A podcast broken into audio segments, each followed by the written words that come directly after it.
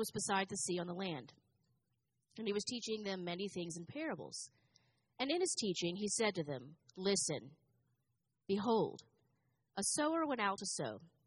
And as he sowed, some seed fell along the path, and the birds came and devoured it.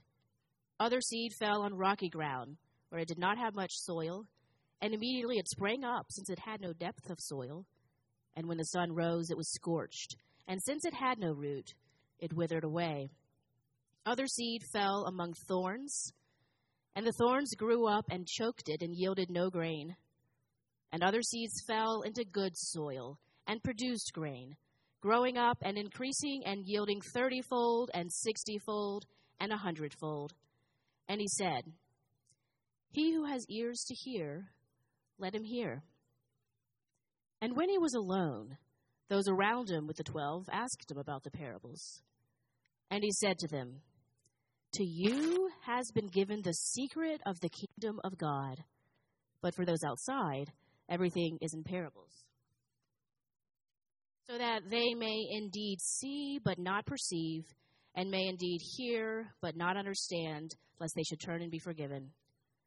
And he said to them, Do you not understand this parable? How then will you understand all the parables? The sower sows the word, and these are the ones along the path where the word is sown. When they hear, Satan immediately comes and takes away the word that is sown in them. And these are the ones sown on rocky ground, the ones who, when they hear the word, immediately receive it with joy, and they have no root in themselves, but endure for a while. Then, when tribulation or persecution arises on account of the word, immediately they fall away. And others are the ones sown among thorns. They are those who hear the word, but the cares of the world, and the deceitfulness of riches, and the desires for other things enter in and choke the word, and it proves unfruitful. But those that were sown on the good soil are the ones who hear the word and accept it, and bear fruit thirtyfold, and sixtyfold, and a hundredfold. This is the word of the Lord. Thanks be to God. So in 1938, Harvard started a longitudinal study. If you're not familiar with that term, it means a study that's done over a, a, long period of time, hence the name. And this was done for a whole lifespan. And so what they did was they took kids between uh, really age seven or so and all the way to college age, and they said, throughout the course of their whole lifespan, we want to ask them one question every two years. And here's the question. Now, was what is the good life? Now, what would, what would a good life look like for you? And I watched a video on this. So uh, this is called now the, the Harvard Study of Adult Life is the official name. And they had 700 plus participants. The video was in 2015, by the way. And there were still 19 of the 700 that were still alive. Most of them were in their 80s and 90s, that sort of thing. And one of the things that the director noted was they, they did a more recent study of millennials.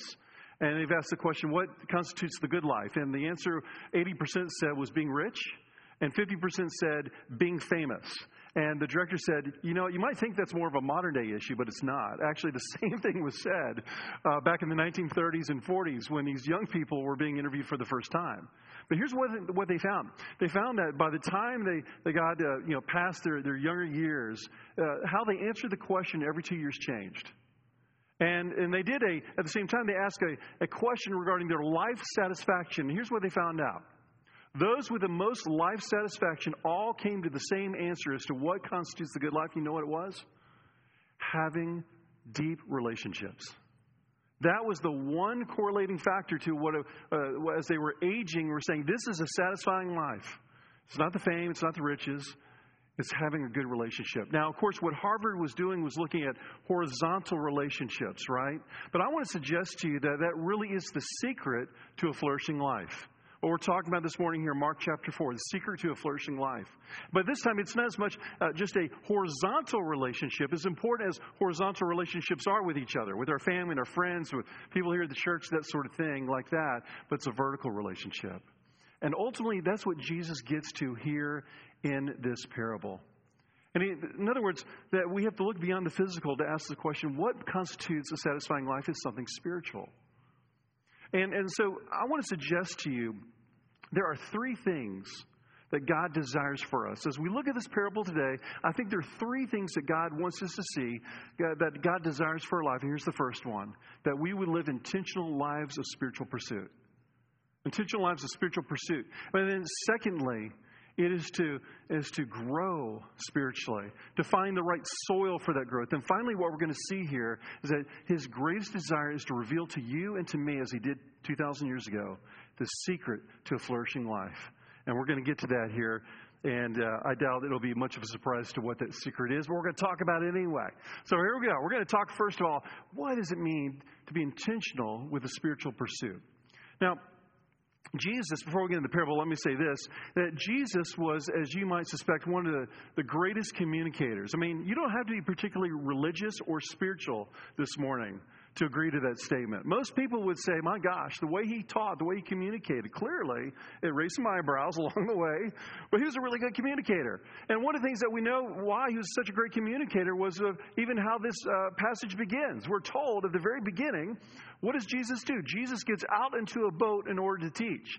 Now that's because they didn't have the our ways like microphones in order to project voices. What do they do? You get on a body of water that's placid and if you've ever stood on a shoreline and you've listened to fishermen half a mile out on a lake, you know exactly what I'm talking about. You're like, my gosh, I can hear what they're saying, and they're 600 yards out on the lake. How's that possible? Well, it's because of the acoustics of the water. And so Jesus is out there on the lake, and, and, uh, and I've actually been to the Sea of Galilee, and there's like a natural amphitheater, these hills around the lake. And so you can imagine hundreds of people, the acoustics coming off the water, they're there in this natural amphitheater, Jesus knew how to teach a large crowd. But that wasn't the only reason why he was a great communicator. It's because he taught in parables. Now, you need to know this. Uh, Jesus was not the only rabbi, number one. Number two, he was not the only rabbi to use parables. Parable was a common teaching technique. And there's something in a parable that, that's different from just, uh, let's say, rational teaching.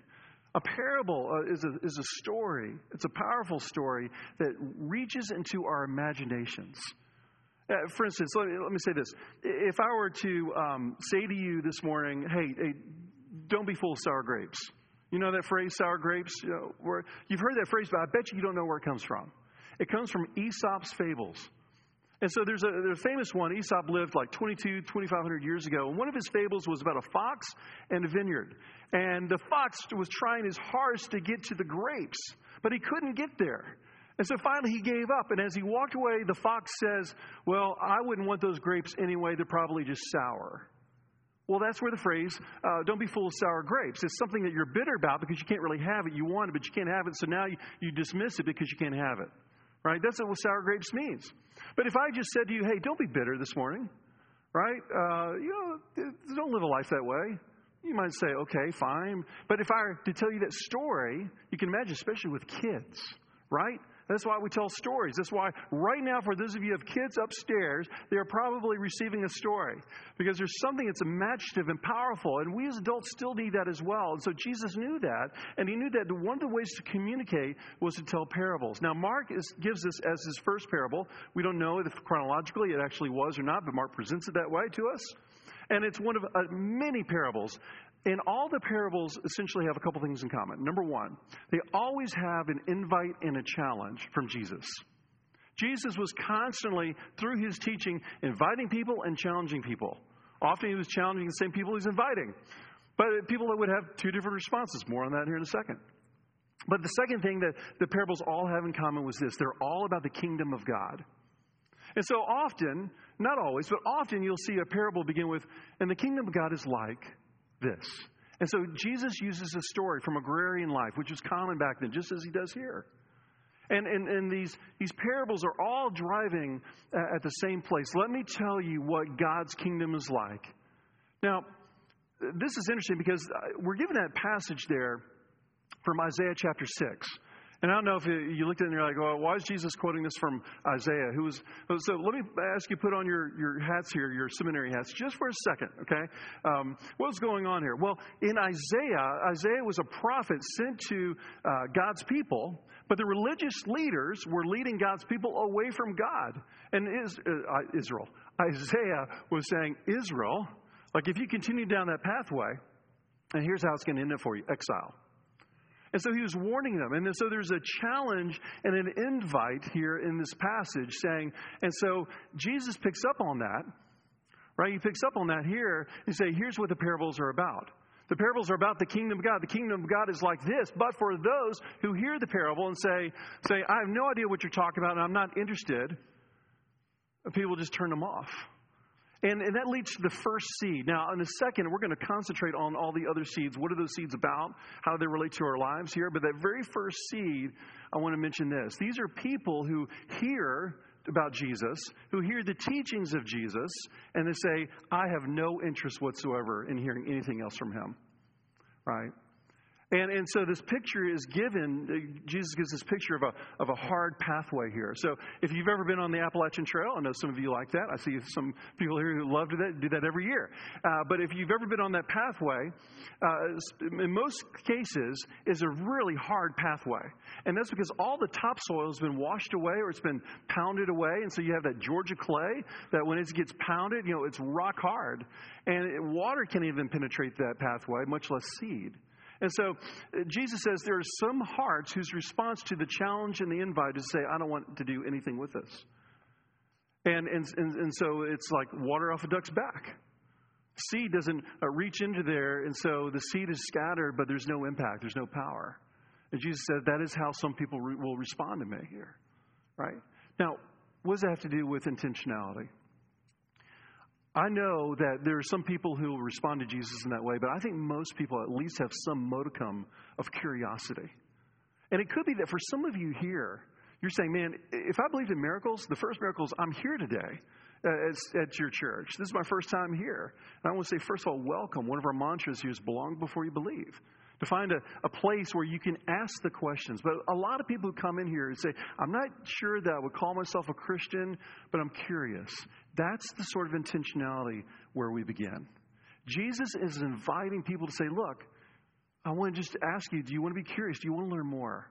And I want to show you that right here in the passage. Look at verse 10 with me. It is, is a, a, verse, when you hear it, you, you don't think much of it, but I see so much here. And when he was alone, those around him with the twelve asked him about the parables. Saying, well, why is that important here? Well, first of all, it says, and when he was alone. So his teaching is over. You imagine all those hundreds of people who are gathered there on the shores of the Sea of Galilee, and most of them just melt into the crowd. They disappear. And, but remember, he's been traveling with his 12, with his disciples, right? They're, they're just starting on that journey. But what does it say here? The, it says, when he was alone, those around him with the 12. In other words, there were some people who were in the crowd who joined the 12. There were some people who heard the parable and they said, I want to know more. Now, see, that's how Jesus operates. And I think he still operates that way today with us. I think there are people who hear these words, who hear that, and they say, I'm not really interested. But there are other people, and some of you may be this. You're saying, man, I, I'm curious. What does it mean to follow Jesus? What does it mean to know God here? There's a curiosity. What's required uh, to know God is curiosity. We've all met people who, who uh, they ask questions, but we know they're loaded, right? Uh, they're cynical. Um, and, and, there, and, there's an agenda behind it, and they're not really that interested in the answer, right? We've met people in our lives, and I'm not even talking about religion necessarily. Just in our lives, we've met uh, people like that, but we've also know other people in our lives who come with curiosity about something, spiritual or otherwise. And that's what Jesus is saying. Say, come curious. Saying it's okay. If you have doubts at this point, maybe doubt your doubts. And say, huh, I've been living my way this way, but what if it's true? I'm curious. And so, what I, I see here at the outset is an invitation to be curious. Some of you know the name Francis Schaeffer. I actually went to seminary with a guy who personally knew Francis Schaeffer. He was a philosopher, a really well known uh, Christian thinker who started a place called L'Abri in Switzerland. And uh, my bride, Kirsten, has been there. Some of you have probably been there as well to the kind of the headquarters where it all started. But L'Abri's is a fascinating place where skeptics could come and ask Francis Schaeffer any question. And they, they provided an opportunity for, for table fellowship, community. You, you live there for a certain period of time. And one of my friends from seminary, uh, who's an older gentleman, he's probably now about 80 years old. Uh, but the time, uh, 25 years ago when we were in seminary together, he had uh, been in uh, Vietnam. And he came out of Vietnam. He was very disillusioned. And he came out of Vietnam and he'd been involved with the occult. He wasn't raised in the church and been involved in some, some how he described as dark spirituality. And he went disillusioned, but he'd heard about Francis Schaeffer in this place. And he's like, Is this a safe place or not for me to go and ask questions? And he, still, he told me the story. He remembers that uh, there on the shores of Lake Geneva in Switzerland, uh, Francis Schaeffer said, Hey, I want you to row out into the lake with me into the boat. Uh, he had been on the fringe of faith, talking. He was not ready to commit his life yet, and he had this talisman around this neck, uh, around his neck. And Francis Schaeffer, out in the middle of the lake, said, "Jim, I want you to take it off, throw it in the lake." And uh, and Jim took it off. He threw it in the lake. He said, "That was my conversion." It was like that's when I, I really gave my life to Jesus. That was the moment. Well, that was Francis Schaeffer. And Francis Schaeffer had this phrase that I love. He said, Honest questions deserve honest answers. Honest questions deserve honest answers. Listen, you need to know this here at City Church. This is true. Like, this is a place where you can ask an honest question. You will receive an honest answer about who is Jesus? What does it mean to know him in the modern world? Even this tonight, as we talk about biblical sexuality, people are asking questions left and right, like what is sexuality? What is gender? And, and what does it look like? You know, in the modern world, honest questions deserve honest answers. So what's required here? There, there's just, there's where I end the first point. You know, C.S. Lewis said there are two types of people in the world those who say um, to God, Thy will be done, and those to whom God says to them, Thy will be done. In other words, if you don't want me, you can go about your own business. But to those who want me, what does it mean to say, I want your will in my life? To be curious. And so the first step in this revelation, as it were, in the seeds here, is curiosity. But here's the second thing and that is this, this vision regarding the seeds and all these different seeds. And I think this, for most of us in here, for the majority in here, this is where we're at. And now, what I want to suggest to you is that, that this preached 2,000 years ago. Like to those people right there on the shore, you know, using this agrarian imagery, the seeds. I know for us in the, in the city, we don't think much about seeds unless it's like in our little potted plant on the windowsill in our apartment, something like that. But for them, like this is their lives, and so they understood it, right?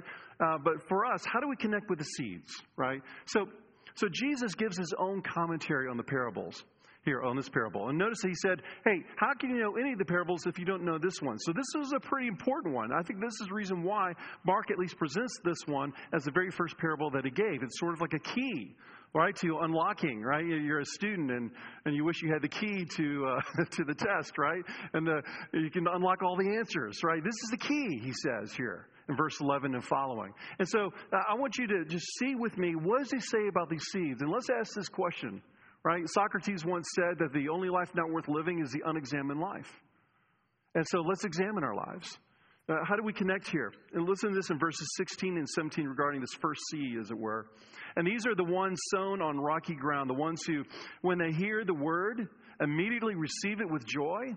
And they have no root in themselves, but endure for a while. Then, when tribulation or persecution arises on account of the word, immediately they fall away. This is a picture of soil, but it's really shallow. So imagine you're, you're back on the Appalachian Trail and you, you come along and you see, you see these rocks, right? The, they're boulders and, and they have these uh, inverted bowls, right? Or a bowl shape and, and you get a little soil that blows in there, right? And, and so you probably have seen this like really small life that's trying to get out of that really shallow soil. But you know what happens when the heavy rain comes?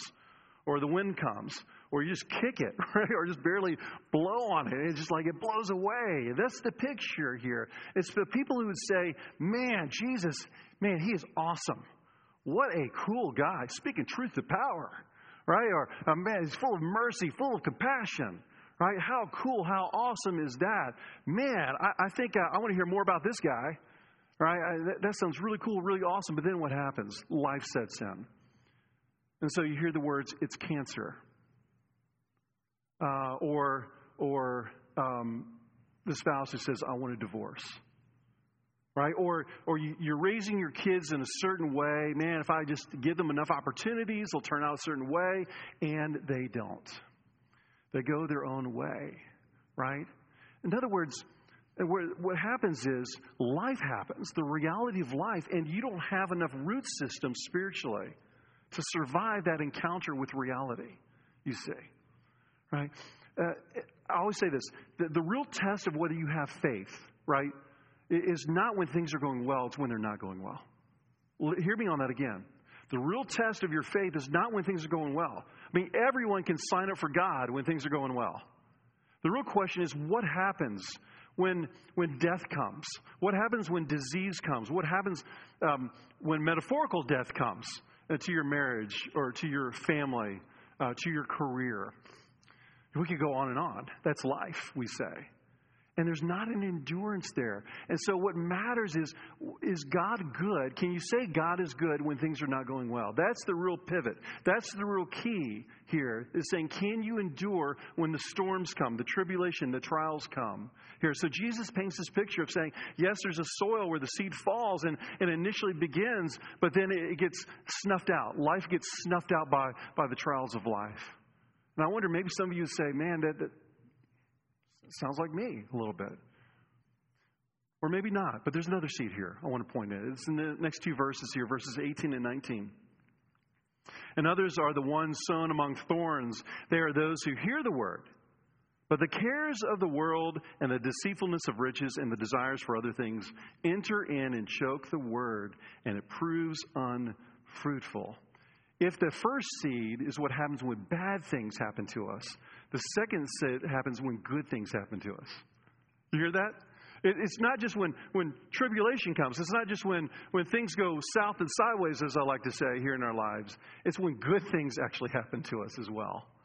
And so imagine this the soil, it's a deeper soil than that, that shallow topsoil layer. And so the seed goes in. But the problem is, and if you've ever done this before, maybe you have a garden at your house. Or again, maybe it's just that little potted plant that you try this and you just put a lot of seed in there. What happens? You get a lot of little growth right? You don't get you don't get flourishing growth. You don't you get you a plant that makes it to uh, adulthood. Let's say you get a lot of little stumpy growth. Let's call it. Right? And, and the reason why is it gets choked out by the weeds or by the fact that it's too competitive. There, there's not enough nutrients. There's too many things in the soil. And what Jesus I think is saying is good things when they become ultimate things can choke the spiritual life out of us. You know, Uh, uh, so, Jesus never, by the way, you'll never hear Jesus say, the problem with you is wealth. No, he always says, the problem is your relationship to wealth. You can be fabulously rich this morning and deeply love Jesus, and he's the Lord of your life, including your finances. Right? So, this has nothing intrinsically to do with how wealthy you are has nothing intrinsically to do with how rich you are in other areas of your life, in your career, right? You're, you're at the pinnacle of success. You're in, in, you have amazing achievements. Uh, it's, it's, not about that, friends. It's not about that. If you're here for any length of time, you know I'm going to say that. But you may be new here. I want you to hear that. Now, you know, the, the, the root of all evil isn't money, right? It's, it's, it's our relationship to money, right? That becomes the problem. And Jesus knows that. And so this morning, for a lot of us, I think this really speaks to a lot of us, by the way. Like, we, we can be uh, full of life and say, man, I love Jesus. Like, I am a part of a DNA group. I'm part of a, you know, uh, I'm here every Sunday. I'm tithing and giving my offerings and, like, I'm volunteering, blah, blah, blah, blah, blah. Right? And, and then, but you, but, you know, between the Sundays, let's say, between the Sundays, like, the life gets choked out of you by what happens in your workplace, by what happens in your family life, the cares of the world. Good things. But, but when we lose sight of our grounding, of who Jesus is, when we lose sight of who God is, the tendency is that something else will replace it as God. Something else becomes ultimate. And that's what Jesus is saying here. And so he calls these the, the cares and the riches and the desires all good things, right? I want to show you a picture. This is, uh, I think we have it here. Yeah. So this is the summer. Some of you know that for our sabbatical this summer, uh, we had a chance to go to Italy. I know some of you are smiling. You're like, I know what that is. It's the Pantheon. That's right, Pantheon in Rome. So we did the tourist thing, went to Rome, and uh, and it, along with like millions of other people, by the way. It was summertime. COVID was feeling like it was over, so everyone, their mother, was there with me and my family in Rome. But the Pantheon was actually built at the time of Christ. It's 2,000 years old and it is still in amazing condition. And today it's actually used as a, for a Catholic Mass worship service, uh, still to this day. It's really intriguing. But the word pantheon comes from the Greek. It means two things pan, many, theos, gods. Pantheon was the symbol in ancient pagan Rome that said, This is what the empire stands for. All these different uh, ethnic groups, these nations that we have conquered and taken over, we're going to take a statue of their God and we're going to put it in a little niche here in the Pantheon or in the gardens surrounding the Pantheon at the time, right? And so we're going to represent what Rome stands for. And that means we believe in the gods, but no one God will be Lord. That's what the Pantheon was. That's what Pantheos means. And I think this speaks to us because when uh, when we are choked out by many things, there are many things that seek lordship in our life. And the question that Jesus says, here's the, here's the challenge in, in what he's saying here. He says, Will I be your everything? Will, will, I, will you be so fixated on me? Will you be so drawn to me that in whatever happens between the Sundays, you go to me? Saying, Man, I, Jesus, I need you to be my grounding force as I face this trial in my marriage, as I, as I, as I face success, good things, as I face those things. And may you be the center of my everything. This is what that seed story is, is getting at here. It's like, will many things choke out what is intended to be our ultimate faith? Jesus himself here. And it leads to the last thing, and that's verse 20. Here's the different seed, he says. But those that were sown on the good soil are the ones who hear the word and accept it and bear fruit thirtyfold, sixtyfold, and a hundredfold. You see, Jesus is not looking for seeds, he's looking for grain. He's looking for the harvest.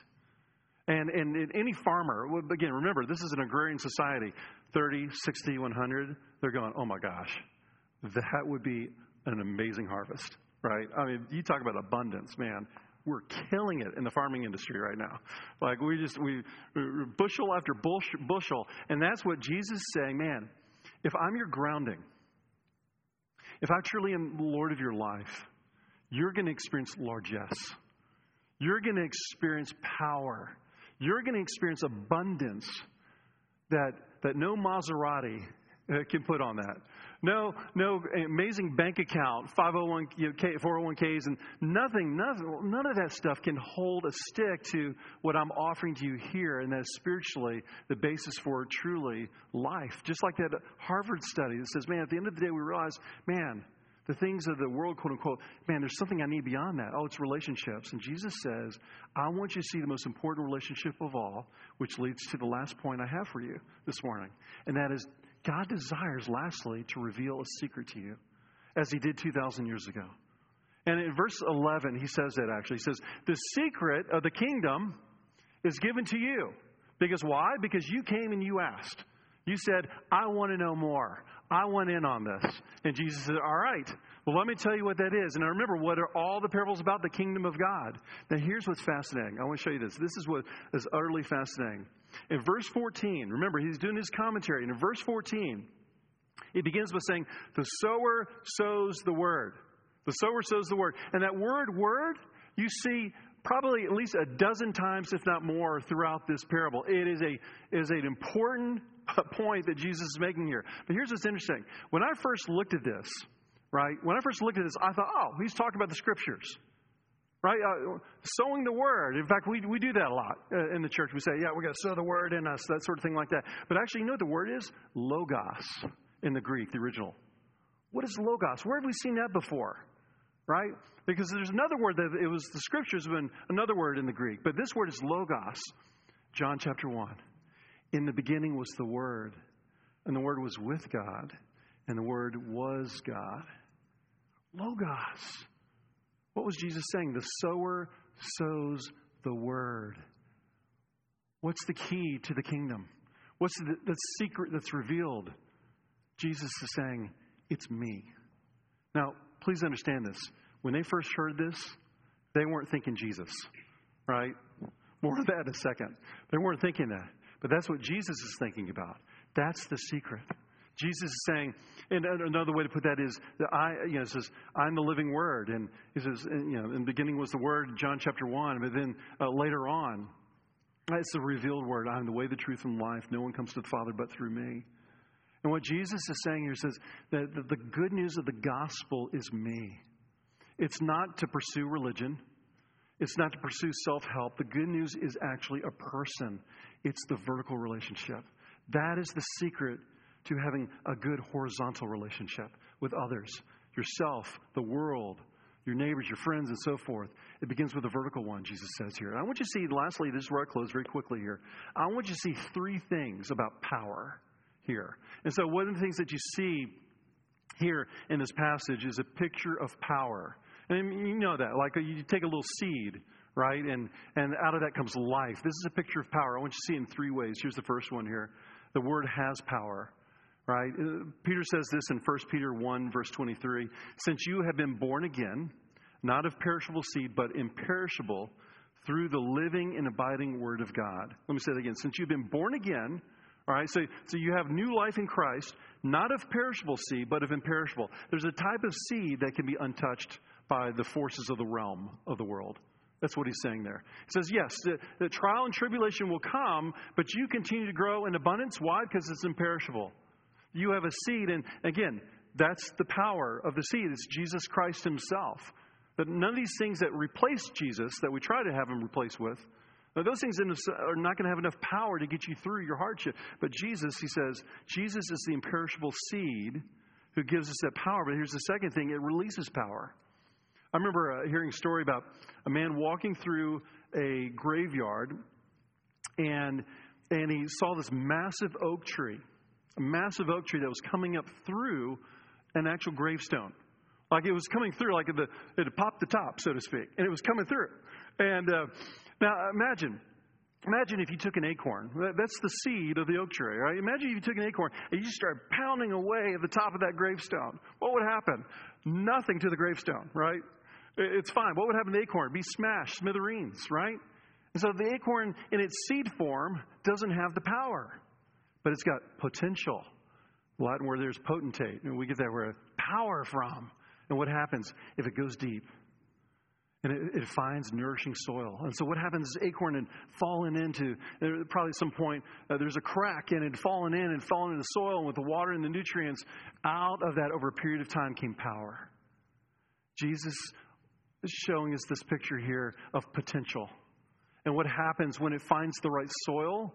Again, the Word. He says, sowing the Word. That's the power. And when he finds the power in himself, he says, man, incredible potential can happen here. And so it's this picture of power on display. And, and how does it get into us? I think it's right in verses 3 and 9 where it says, listen and hear. I, um, you know, I've been married for almost 23 years now. And there have been plenty of times where I'll be cooking in the kitchen and Kirsten will walk in. She has something to share with me and early in our marriage, when she would share something, I would I would just kind of keep uh, uh, uh, like that, and I'd just keep cooking away, chopping the onions, that sort of thing, like that. And it was very clear, very quickly to my wife that I was not listening, and she could tell. She's like, "I don't think you heard me. Uh, are you hearing me?" Now, what is she saying? She's not saying, "Check your ears." Uh, you, you, need to go to the uh, ears, nose, and throat specialist uh, because I'm not sure you. No, that's not what she means. She's like, I don't know you understand because if you did, you would actually do what I just said. Right? that's a, anyone else have that issue? Uh, probably their life too. Hopefully, I'm not alone in that. Well, listen, that's what Jesus is saying here because the Jewish understanding of listen and hear, when you hear that, don't hear acoustics, audibles. The Jewish understanding of that, what he meant was do. Those who hear me do.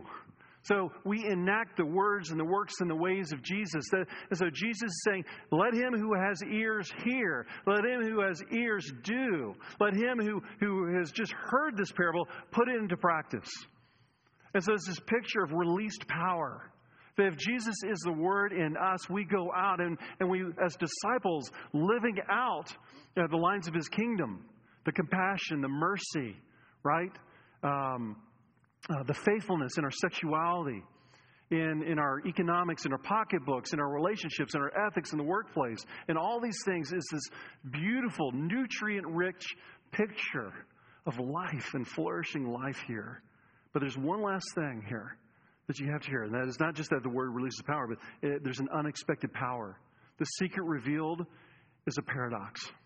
You said, what do you mean? Well, listen, the disciples sitting on the shore, all the people listening to Jesus, none of them were expecting what happened next. You see, what were they expecting? They were expecting a, a ruler to come and destroy the Romans, destroy the pagans, and bring back the glory of Israel that they had with David and Solomon sitting on the throne. And what does Jesus do? He says, The way up is the way down. And he keeps coaching them and teaching them along that. And what's fascinating is in John chapter 12, verse 24, listen to what it says there. Truly, truly, I say to you, unless a grain of wheat falls into the earth and dies, it remains alone. But if it dies, it bears much fruit. Jesus, of course, was talking about himself as the seed. Very first picture, by the way, that we see the seed, Genesis 3.15. And the seed of the woman will crush the head of the serpent. It's the first time we're given a promise of the gospel, the good news. And the seed will come and it will crush death itself, right? But how? The scattered seed, it looks weak, it looks wasted, it dies.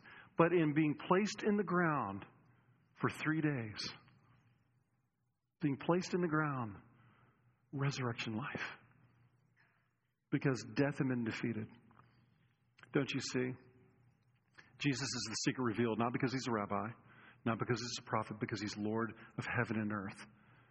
Friends, I want to proclaim that to you, and I want you to hear that this morning. He is Lord. As we sit here today, as we wrestle with our lives, as we wrestle with all the things that are going on in our lives, He sits on His throne. And sometimes it, seems, it feels like it's hard to see that in the midst of hardship and tribulation, but He sits on the throne. He is sovereign, and He is the resurrection power. He is the seed that has sprouted that's brought forth life to the nations, to the cosmos itself. And I want you to know that power. I want you to live between the Sundays with that power, with that abundance, with largesse in your life. I want you to have enormity in your life, but I want to be Jesus Christ. I want him to be, be the source of your life, the power of your life that goes out of your life, not just to your life, but as a blessing to the nations. This city, right now, in the last several days, we saw it last night in downtown Atlanta. We saw the violence on display in our city.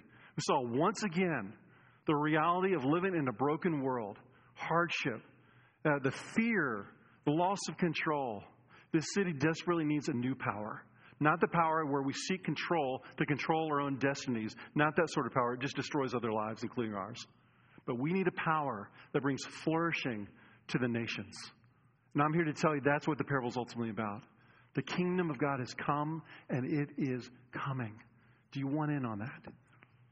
And so here's the question, and I'm going to pray. Here's the question I have for you. Where does the seed, right now, where does the seed of the gospel, where does it need to go deeper into your life? What is one part of your life right now, as I was preaching, as you were listening, as you were hearing, you're saying, man, I think it's here. Maybe, maybe it's like what Mike and Kristen are talking about tonight in sexuality. You're like, uh, can I come? No, you can't, unless you're 18 or younger. You can't. Sorry about that. Uh, talk with us later on about that.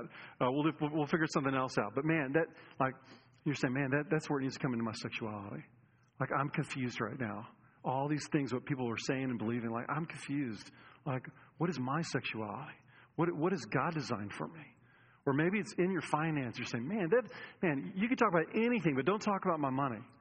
Or, or maybe for those of you who are married, you're saying, man, I talk about anything else, but don't talk about my marriage. Uh, you, we all have a story, right? We all have a story. And the question is, will you allow Jesus to come into your story, into those places where you're, you're fearful to let go? What would it look like to invite him in? We're going to do just a second here we're going we're gonna have a confession. And I want to invite you in that confession to make it your own. Mike's going to lead you in that confession. I want to invite you to say, Jesus, into this place in my story, come. Be all or nothing to me. Be Lord. No more pantheon. Be all or nothing to me. Let's pray. Father, we thank you for the gift of your word. But it's not just the scriptures that we read. Yes, yes, we have that. We're grateful for that. We're grateful for the living word. Jesus, you are the Word. You are the secret to the kingdom that's been revealed. And I truly believe that we're going to be surprised with who's in and who's out. That, some people who are deeply religious who've never actually made you Lord of their life, but there's some people who are saying, Man, I just feel like I've been on the fringe of faith for so long, but I want Jesus. I'm hungry, I'm thirsty. Man, I think we're going to be surprised in new heavens, new earth. Um, that's not our list, Father. And so, Lord, I pray further up and further into our own hearts and lives. Take the seed, plant it deep in the soil into places where life is being choked out, in places where the soil is not deep enough. When tribulation comes, Jesus, speak to our hearts now. Holy Spirit, come and, and abide in us, deep in us, that power might go out of us, through us, to the nations of our world. We pray this in the name, of Jesus, Redeemer. Amen. Thank you, Scott. And now we respond to God's word through confession, as Scott said. And, you know, for every part of the service, our hope is that, and, and our plan is, is that you would participate. That you wouldn't just sit there and it just consume it, but that how does how is it moving inside of you? And confession is a is a really incredible way to begin to do that. Scott said that there are three three or the scriptures say there's there are three places where it falls. The first one needs curiosity. Where do you need to be curious in your life right now? As you think about confession, would you start with curiosity? Because there is hard ground that needs to be broken up. That's what confession is. Where, where are circumstances taking my heart from God? What in your life right now is pulling your trust away? And then, where is there a place in your heart where you're not needing Him? That's the thorns. Where are you being choked out? What do you need to bring and participate now between you and the Lord? So I want to give you some time, give us some time to really stop and think about that, and then we'll pray a prayer of confession together. So take a moment now.